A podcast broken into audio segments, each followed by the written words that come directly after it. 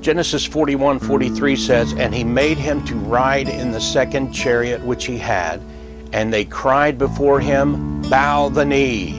And he made him ruler over all the land of Egypt.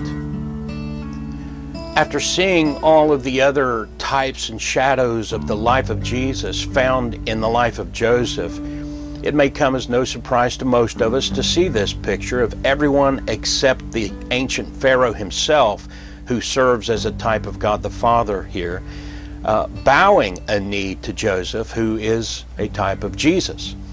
And they cried before him, Bow the knee. And he made him ruler over all. Let that sink in.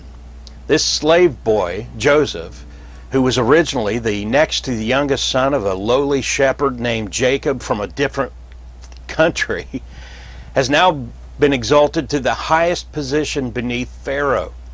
And God uses this to teach us about Jesus, as this foreshadows what the Apostle Paul told us about Jesus in Philippians 2 9 through 11, where we read, Wherefore God also hath highly exalted him and given him a name which is above every name, that at the name of Jesus every knee should bow, of things in heaven and things in earth and things under the earth, and that every tongue should confess that Jesus Christ is Lord to the glory of God the Father.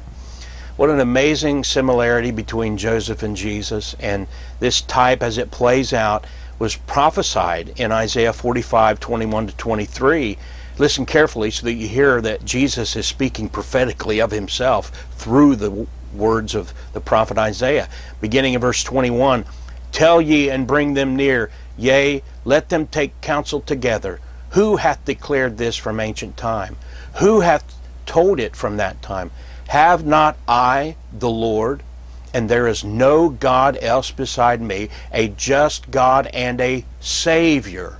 There is none beside me. Look unto me and be ye saved, all the ends of the earth, for I am God, and there is none else. Now listen, I have sworn by myself, the word has gone out of my mouth in righteousness, and shall not return, that unto me every knee shall bow, every tongue shall swear. Unless there be any doubt, not only do we see the Apostle Paul point this type of Joseph and prophecy of Isaiah uh, directly at Jesus in Philippians 2. But Paul also says this in Romans 14 10 to 12. Verse 10 ends saying, For we shall all stand before the judgment seat of Christ. And then verses 11 and 12 say, For it is written, As I live, saith the Lord, every knee shall bow to me, and every tongue shall confess to God. So then, every one of us shall give an account of himself to God. And it's all a picture uh, in the life of Jesus back in Genesis.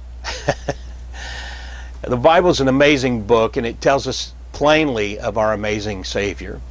But our faith and understanding and relationship with God grows when we also recognize not only those messianic prophecies in the Old Testament, which foretold uh, about Jesus, but also teach us a lot about Him. But when we recognize the types and shadows of Scripture that also point to and teach about Jesus, and in some cases, like these types in Genesis, we're reading of things that were given nearly 1800 years before Jesus was born.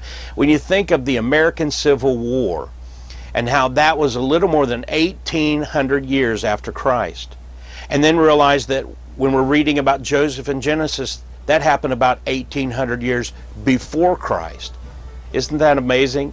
Almost the same amount of time took place from Joseph to Jesus as it did from the crucifixion, resurrection, ascension of Jesus to the American Civil War. And I don't know about you, but I believe we're very near the time when the exalted Savior will rule and reign on the earth, similar to the way Joseph ruled over Egypt and the nations of his day those many years ago. If you're not saved, you will bow in submission and suffer the penalty of having rejected Jesus as your Lord and Savior.